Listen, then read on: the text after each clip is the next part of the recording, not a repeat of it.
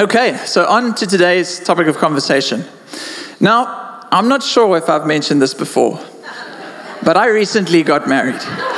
You have, yeah, you haven't heard that in a while, have you? Uh, I saw Thomas and Celine recently married here. Congratulations, guys. You didn't think I'm any less excited now than I was one year, six months, and 26 days ago when we got married. Still very excited, very grateful to my wonderful wife, Kelly Joe. Um, she's not in the front row this morning. She's on her way to church after a 26 hour shift at, at the ICU in Dora Nginza. What a champion. Yeah, thank you. So, one of the admittedly many things that I have learned uh, in married life is that Kelly Joe and I make decisions very differently.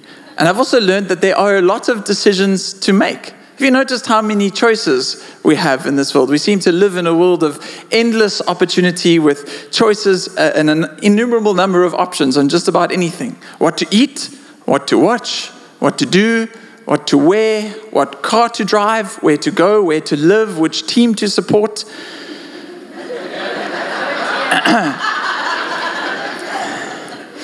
these, uh, these choices are, are apparently endless, and we're told we can do whatever our heart desires. Sometimes there are almost too many alternatives, and we fall into a trap of too many choices, not actually making a decision because we're worried we might miss out if we, if we choose the wrong one. Now, Kelly Joe and I, we don't watch a lot of TV, but when we do, it's the Springboks. Oka! That's the team to support tonight. No, but on a serious note, if and when we do decide to watch television, perhaps on a, on a Friday evening, we decide, let's watch a movie, it takes us as long to decide which movie we're going to watch as it does to watch the actual movie. By the response, we're not the only couple like that. And if, say, on that Friday evening we decide, let's order some supper from Mr. D, Mr. Delivery, it's breakfast by the time we've decided which restaurant to order from, let alone what we're actually going to eat.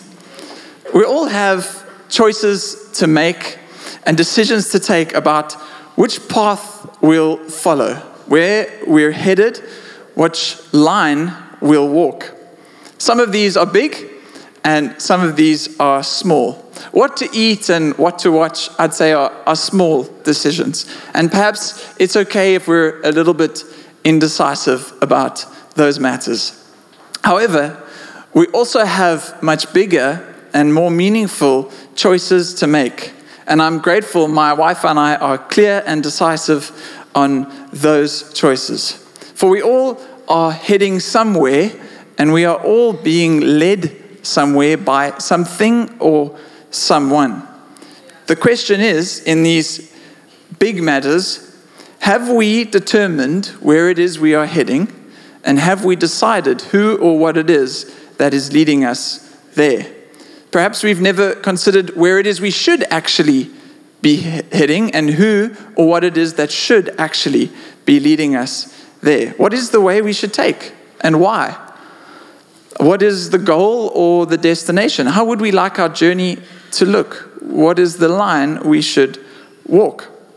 Scripture tells us we are created by God in His image and created for His purpose to walk with God in the garden and to work out His plan. That is both best for God and best for us. The way we should go is back to the garden, the place where heaven and earth meet and overlap, where God and man can walk together and work out his purpose. To determine our direction, which I am grateful my wife and I have done, is to say, as Joshua did, As for me and my household, we will serve the Lord. This is the way I will go, this is the line I will walk. The problem is, scripture and history tells us that we're not very good at that. We almost can't get back to the garden on our own. That is, we can't get back to, to being in God's presence on our own. And, and even if we set out to follow God, it seems like we're in, unable in our own strength, perhaps powerless, to live out His kingdom principles on our own or in our own efforts. We don't truly represent his goodness to others and represent what it means to be the image of God. And we probably don't need scripture and history to tell us that because our own experiences tell us that, right? Try as we might, we seem to fall short of the glory of God. Try as we might to live right, we don't always seem to get it right when it comes to living righteously. Try as we might, we don't always show the goodness of God to others. But in a world full of choices vying for our attention, how do we define our direction? And even if we set out to follow God, how do we determine our destination when we continuously seem to fall off the track or to be lured in a different direction? When we seem incapable or powerless to do this, how do we develop our disciplines to see through our commitment to following God? How do we avoid the distractions that derail us and the easy alternatives that entice? How do we keep our focus and our minds set on God? How do we run the race of faith marked out for us with perseverance, fixing our eyes on Jesus, the author and perfecter of our faith? How do we stay the course of the narrow but often slow and arduous, bumpy path that develops our character into Christ likeness and leads us to the top of the mountain where God and man can meet. Jesus makes himself exclusively that way, the only way to the Father, while opening that way inclusively so that all may come to find a way to the, to the Father. If we put our trust in him and follow him, Jesus is inviting us to his way, the way where he takes the lead and where we follow, where he shepherds and guides us the way beside still waters and to green pastures, the way where we are fed at his table, even in the presence of our enemies, the way through the valleys and to the top of the mountain, the way where goodness and mercy follows us all the days of our life. There are many ways to live our lives. Some are good, others not. But there is only one way that is godly. Only, only one way to God's design to be truly human in the image of God. Only one way that leads to the meeting of heaven and earth, to the kingdom of God come here on earth.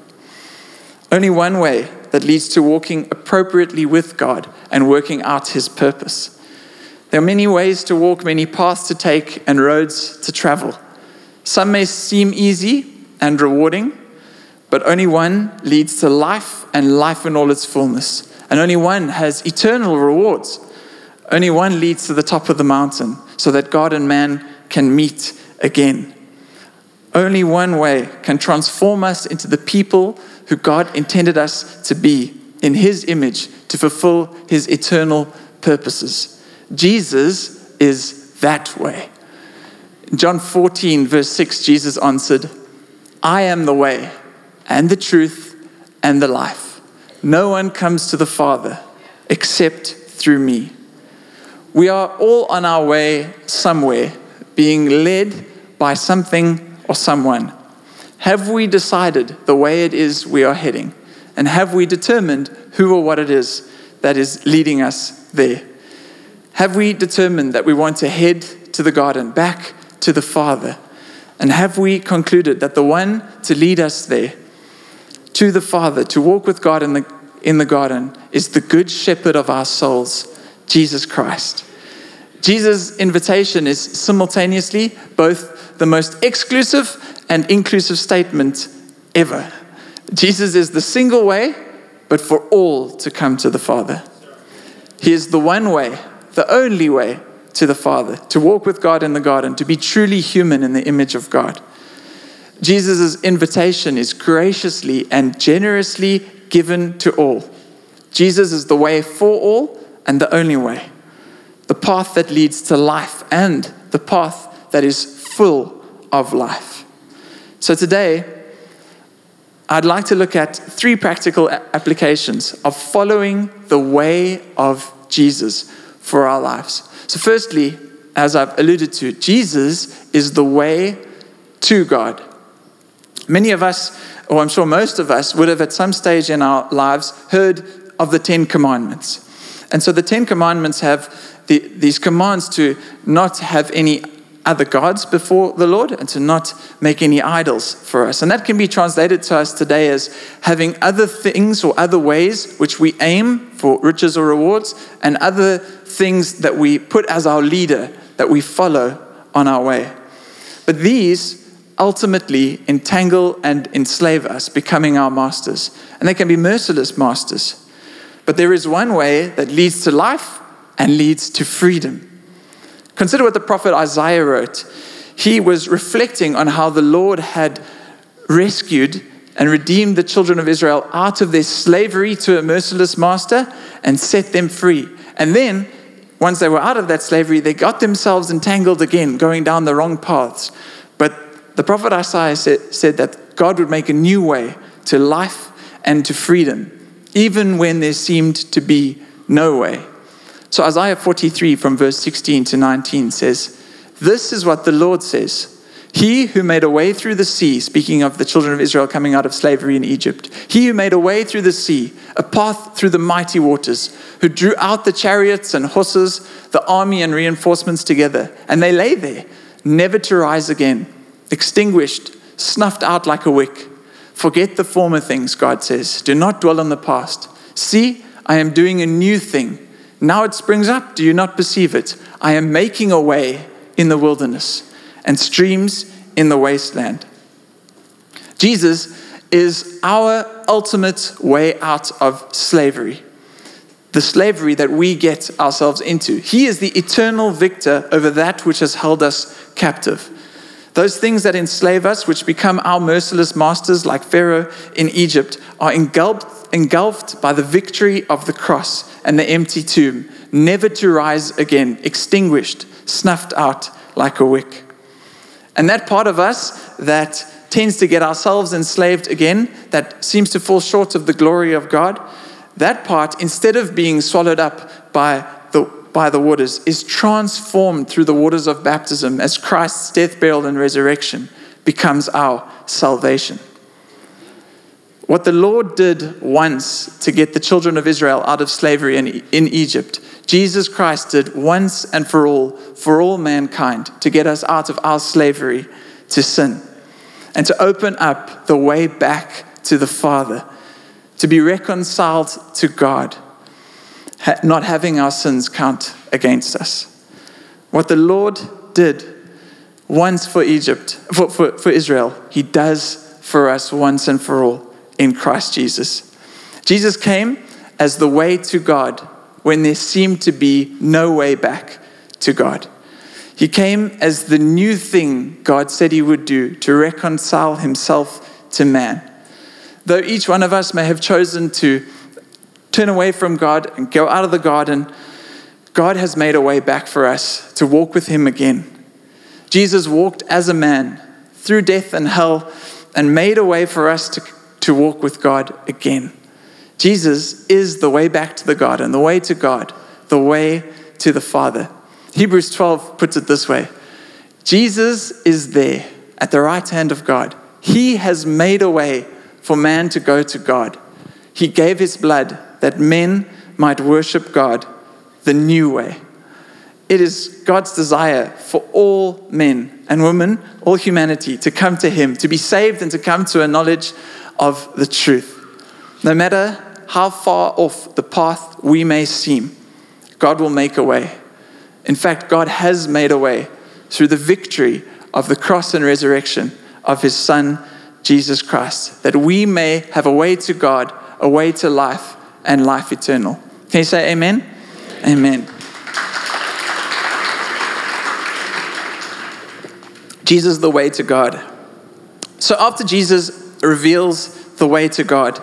He reveals to us the way to walk with God.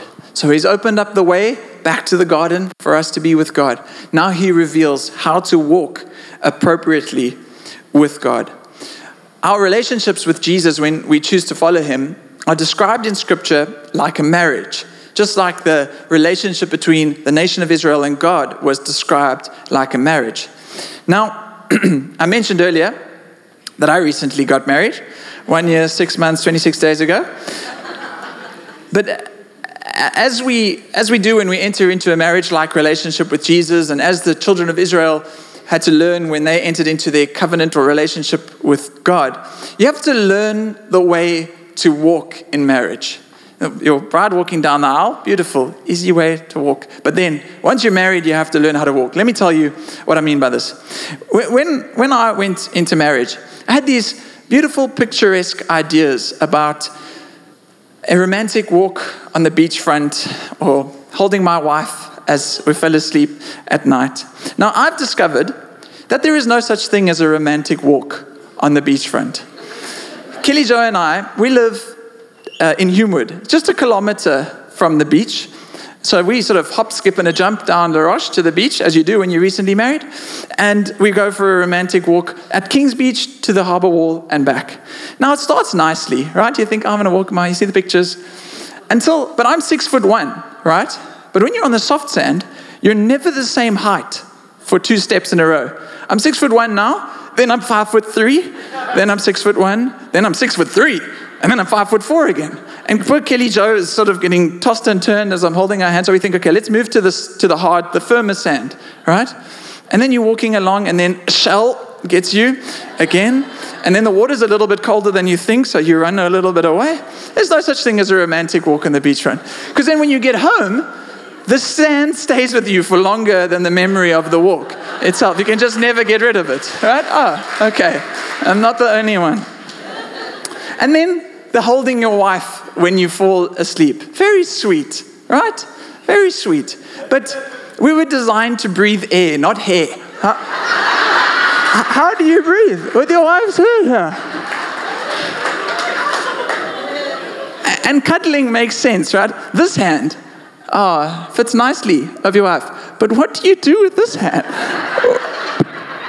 I don't know what to do. You have to learn. You have to learn the walk of marriage.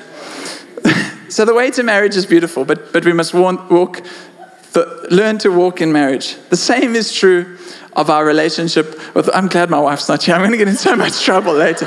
Wow. Should have got her to proofread this. Um, but the, but the same is true in our relationship with the Lord. The way to the Father, freely given through the sacrifice and the resurrection of Jesus Christ. But our learning to walk with God takes a little bit more time and deliberate effort.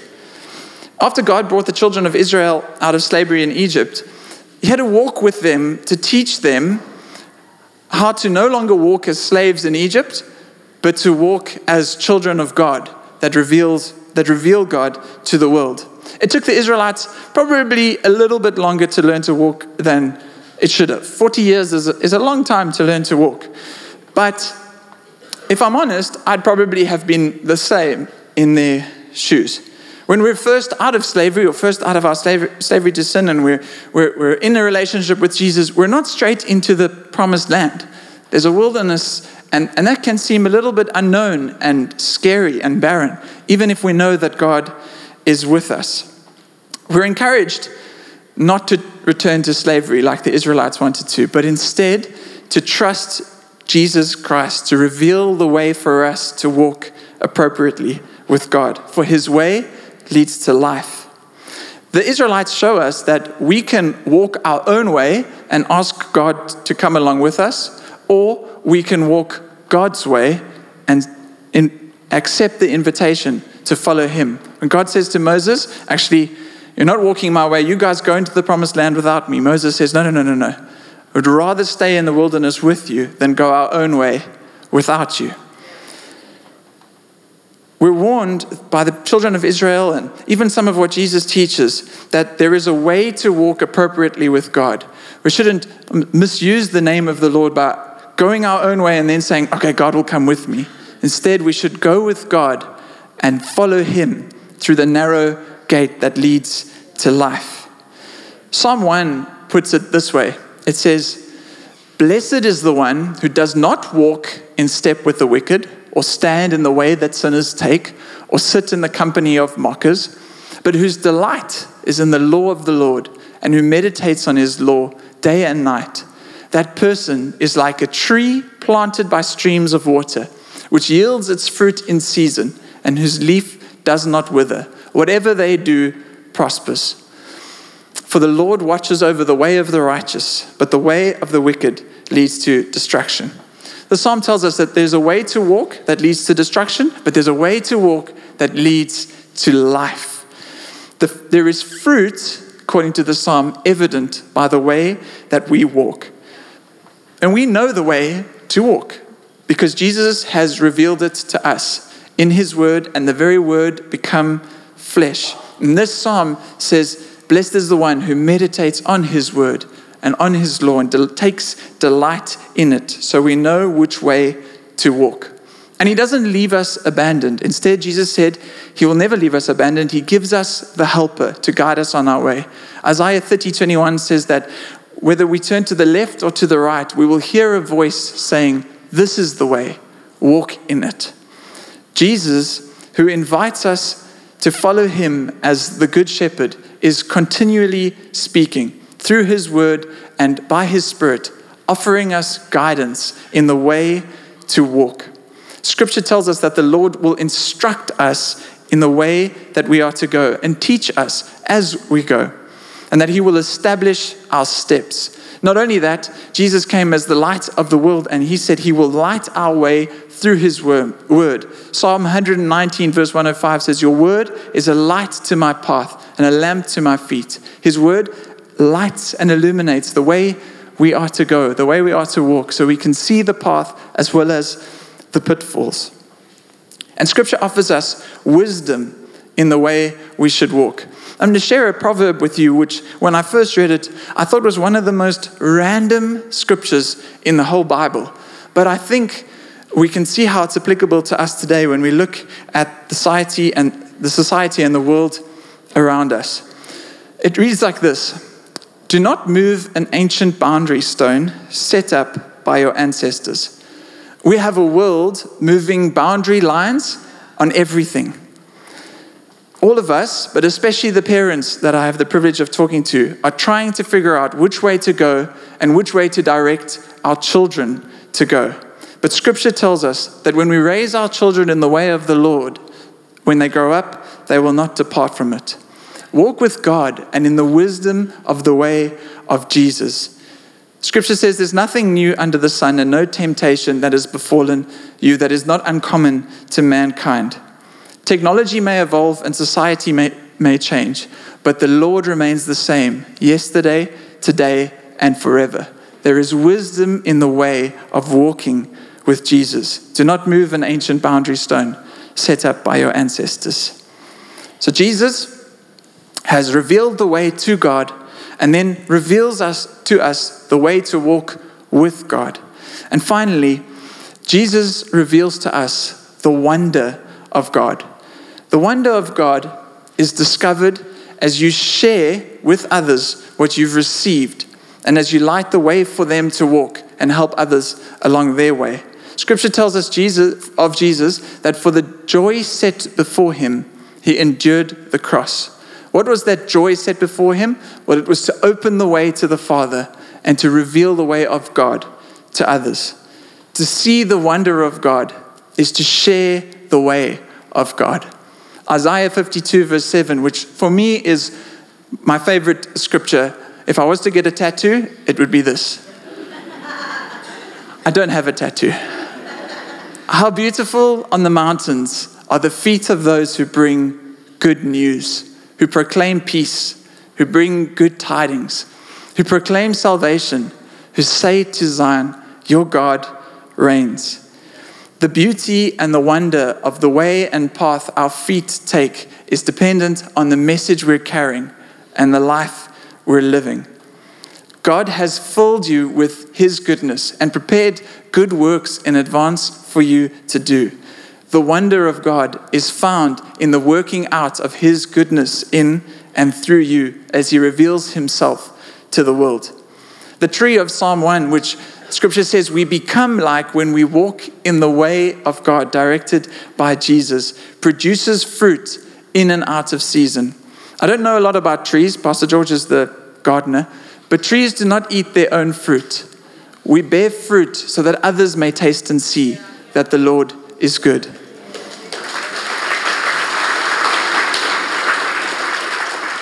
And that tree in Psalm 1, it says that their leaves do not wither. There's another reference at the end of the Bible, which is really a new beginning of heaven and earth reuniting, that describes us as trees planted next to the river of the, of the, the river of God.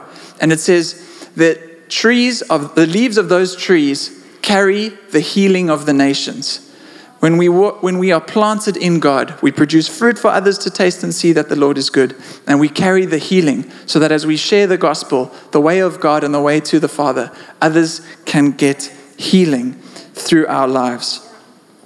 When we follow the way of Jesus and when we walk the way of Jesus, we see the wonders of God and we help others to see the wonders of God.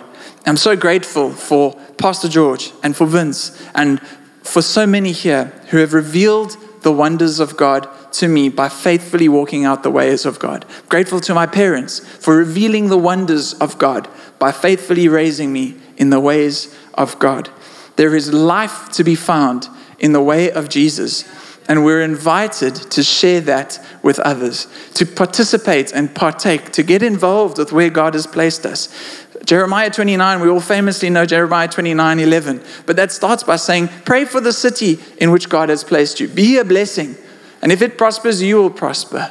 And God has given us a way to reveal Himself to the world, to be a blessing, to love our city, as Vince was talking about earlier, so that others can come and see God is good. Others get to see the wonder of God.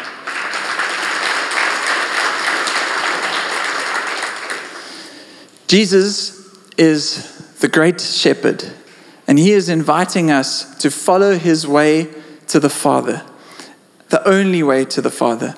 The great shepherd of our souls shows us where to walk and how to walk.